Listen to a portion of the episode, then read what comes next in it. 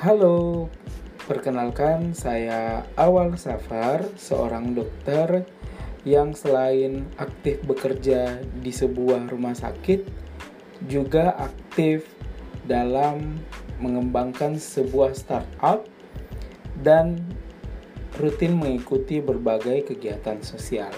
Di podcast ini, saya akan banyak berbagi tentang pengalaman saya, baik di dunia medis, di dunia wirausaha, maupun di dunia aktivis.